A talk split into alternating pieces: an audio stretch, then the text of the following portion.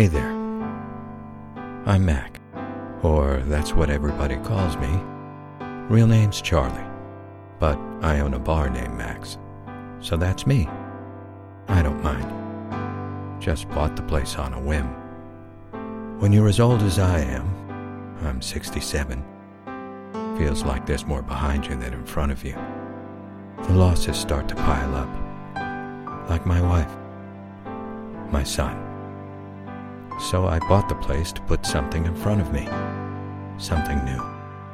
Oh, it's new all right, since I never even worked at a bar before. But Bonnie's helping me. She's a young girl, just got out of college, and it seems her great great grandfather lived on the spot of the bar. Until they drove him out, with all the other blacks in the neighborhood. That is, the ones who managed to get away alive. So it's really as much hers as mine. She's my partner. And I hope my friend. I'm pretty sure. And speaking of my wife, she was just in. Yeah. She died of ovarian cancer. But she was in here, I swear. Ask anybody. They say it's a hallucination, but sure seemed real. And now, I think we're being visited by Bonnie's great great grandfather, who's obviously also from the great beyond. So, he really can't be here. Can he? Hey guys. Larry, long time. Hey Barney. Yeah, I didn't know the place had reopened. Good to see you, Larry. How's life in the accounting world? Same as the real world. You got money, it's real good. If not, You come here and have a drink. Somebody say drink. Hey, Mac, this is Larry. Used to be a regular. Well, hope you'll be one again. What can I get you? just a beer. Oh, you're going to need something stronger. Way stronger. You're my great great grandfather? That's right. How can that be? You died over a hundred years ago. Maybe I'm here. Maybe I'm not. What do you think? I. I don't know what to think. Welcome, Jacob. And you must be Mac. Jenna told me all about you. You know Jenna? Sure. It's a smaller world up there than you might think. Oh no. Does that mean I'm going to see my mother in law again? She said you were decent and honest and welcoming. You see the good in people. She's my wife. She's biased. Mine isn't. I try, Jacob. Not always easy, but I try. You can see him? Uh huh. And you think he's real? Looks real. I'm too old to worry about complicated things like reality. Do you see me, Bonnie? Yes. Then I'm real to you right now. Does the rest really matter? But how can you be here? It's not possible. You wanted me here. You want me here, don't you? And in a way, I never really left. So let me get this straight. Mac's wife just left, Right, but she's dead. right. And the guy over there, Jacob, He's dead too. and he got driven out of this neighborhood because he was black in the 1800s. Right. But he's here now. Yeah, that's him right over there. Looks good. Better than us. And I thought we were just going to watch football. You look like my daughter. Just like her. Did she go with you to Chicago? No. She died. In the riot. She was killed. I want to know about it. I want to know what happened.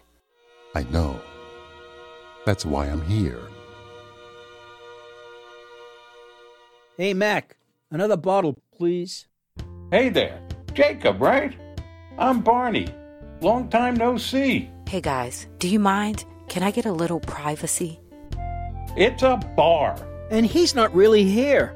Guys, you want to take it over there? Oh, come on. We'll be quiet. You won't even notice us. Nobody notices us. Please? This is better than The Bachelorette. Let them stay.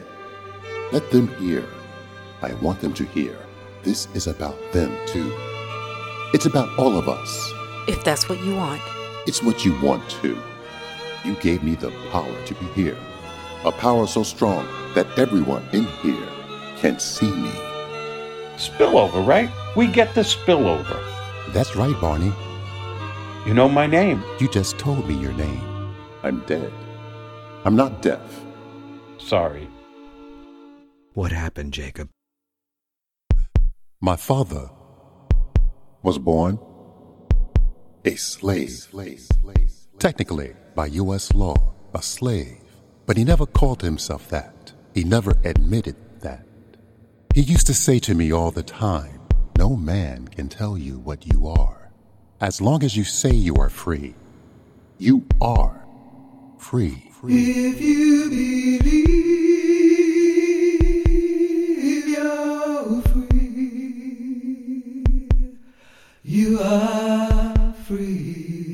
You decide your fate, always, no matter the conditions you may have to endure. Only you, in your mind, in your body, in your spirit, determine what you are and who you are. And I was born a free man and will die one. He said that always. But the law said otherwise. If you believe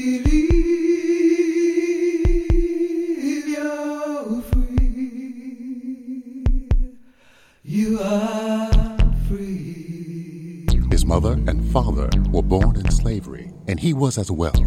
Picked cotton, cotton, cotton. But you may notice, he had a fluency of thought, of language. How, you might ask, does a slave, denied the basic rudiments of education, learn to read, learn to write, think, speak fluently, with an iron will and a little kindness? The kindness was from his master's wife, for she was nearly as much a slave as he. No land to her name, no property, totally dependent on a husband who treated her with a complete lack of respect and dignity, as did the law.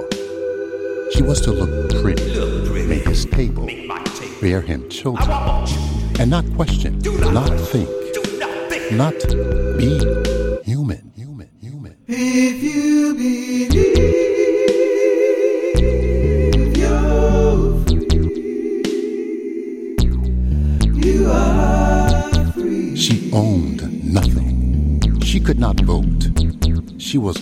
almost as much a slave as the slaves. But she was white. So not quite. She took to my father as a refuge from her husband and her sons, who accepted the teachings of their father that their mother and all women were inferior beings, to live as inferior beings, placed on earth to serve men. She found refuge in my father, a playful, bright, curious boy who took to her. He was more like her child than any of her actual children. She taught him to read. They taught each other, really, for she had been denied an education as well, only being given enough schooling to make her attractive to a man. They read everything Shakespeare, Rousseau, Franklin, Jefferson, Jane Austen, Frederick Douglass. She would have newspapers mailed to her from all over the country, although she was always careful to rush to the post to receive them before her husband could see, though she knew he would not have noticed anyway. What could a woman receive in the mail that could be of any interest to him? It could only be a petulant and silly woman's thing, a fashion catalog, maybe. Surely nothing as serious as a great writer with great ideas. His contempt gave them the freedom to become educated by their own means. And their teachers, the greatest thinkers of all time. And so my father would visit her in the afternoon, in the house, with the excuse of doing cleaning and mending in her room. They read and read, and his mind grew, as did his frustration, until Providence lent a hand.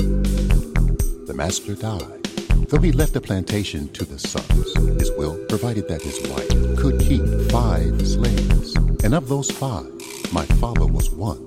She freed him, said, You get away from here now. You go as far away as you can, and you live free. But she knew in her heart he had been free for a long time, deep down. He was free, always had been, always would be. If you believe He never saw her again. Moved far away and opened a tailor shop. One of the things he had learned was to sew, to sew very well. Because whenever a knock would come at the door, they would hide the books and take out a needle and thread and mend and stitch. He got quite good at it. He learned to love it. So opening a tailor shop was a natural thing for him. Of course, many white people not dare take their laundry and garments to a Negro, to a slave, freed or otherwise. He was still just a slave to them. So he hired a white man who acted like the boss.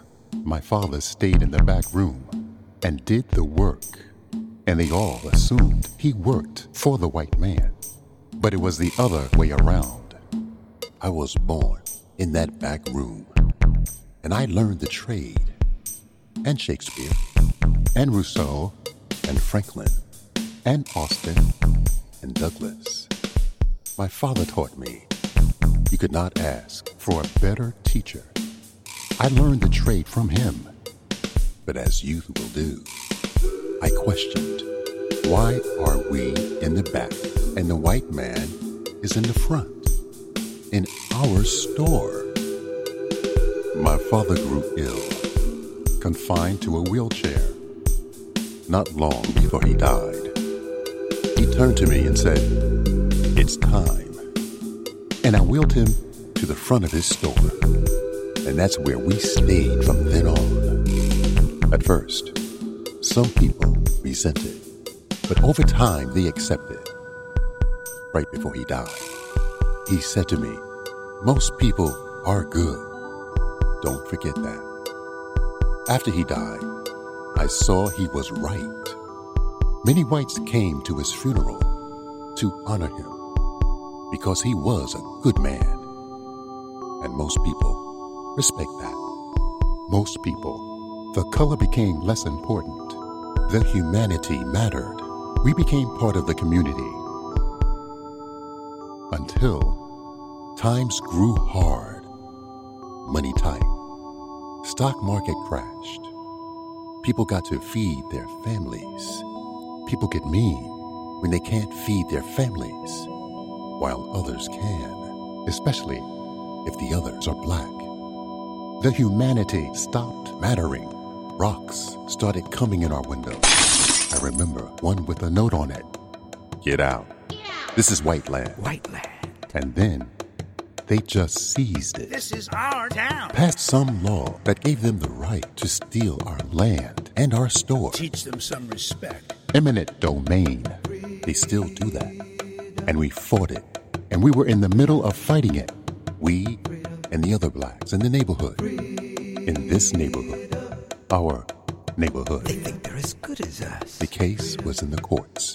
We were fool enough to believe in the courts until the night they decided to be the court, the judge, and jury. Teach them their place. The whites in the area, not all, but enough. Some we thought were our friends, not anymore.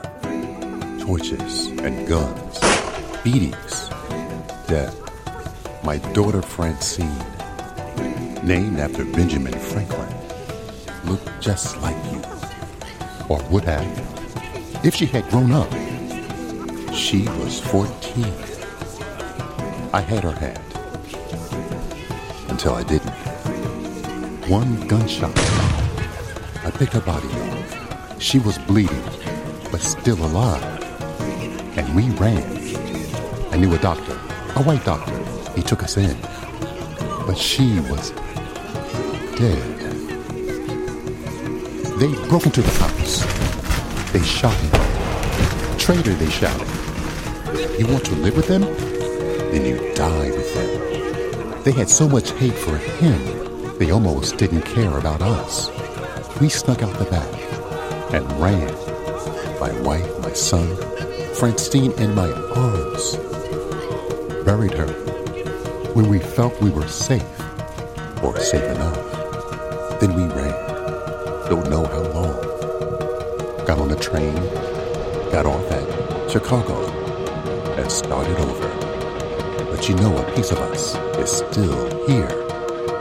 Francine's here. Where's she buried? a few miles out of town. As soon as we felt we weren't being chased, we were so scared. I'm ashamed to say it, but I was.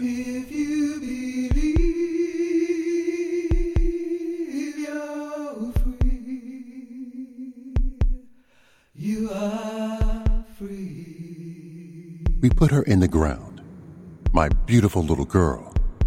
No time for a casket. Say a few words.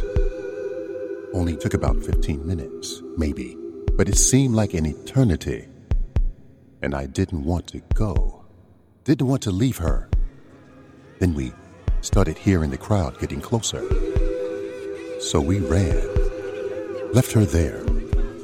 Seems like yesterday. I'll never forget it.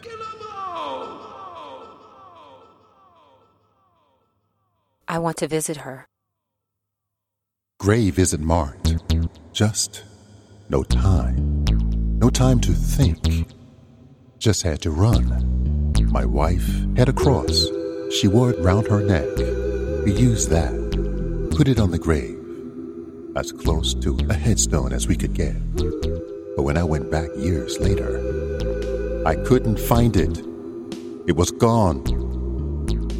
A lot of people died that day. They're all buried somewhere around here, but I don't know where they are. No markers on the graves. Dead and buried. That's the way they wanted it. And that's how it was. That's how it's been for more than a hundred years. I looked, just couldn't find her. So I gave up. But she's still in me. And that's what counts. We have to find her. You can't. We have to. You won't find her. But if you do, you know how to reach me. Don't go, Jacob. I'm losing the light. Stay. Please stay. This is your home. Not for a long time. Jacob! I have to go. He's gone. We have to find her. Won't be easy. If you believe you're free, you are free. We have to find them all. Don't know where you'd even start. We need to find them, to acknowledge them. They mattered. A lot of people won't be happy. I don't care. You start digging, you never know what you'll find. We'll find the truth. That's what a lot of people won't be happy about. That's the way it's gotta be. You may find more than you bargained for. It's the right thing. God knows there's been too much wrong. Time to do something right. Got to find my cousin. Got to find Francine. I got a shovel. Me too. Well then, let's start digging.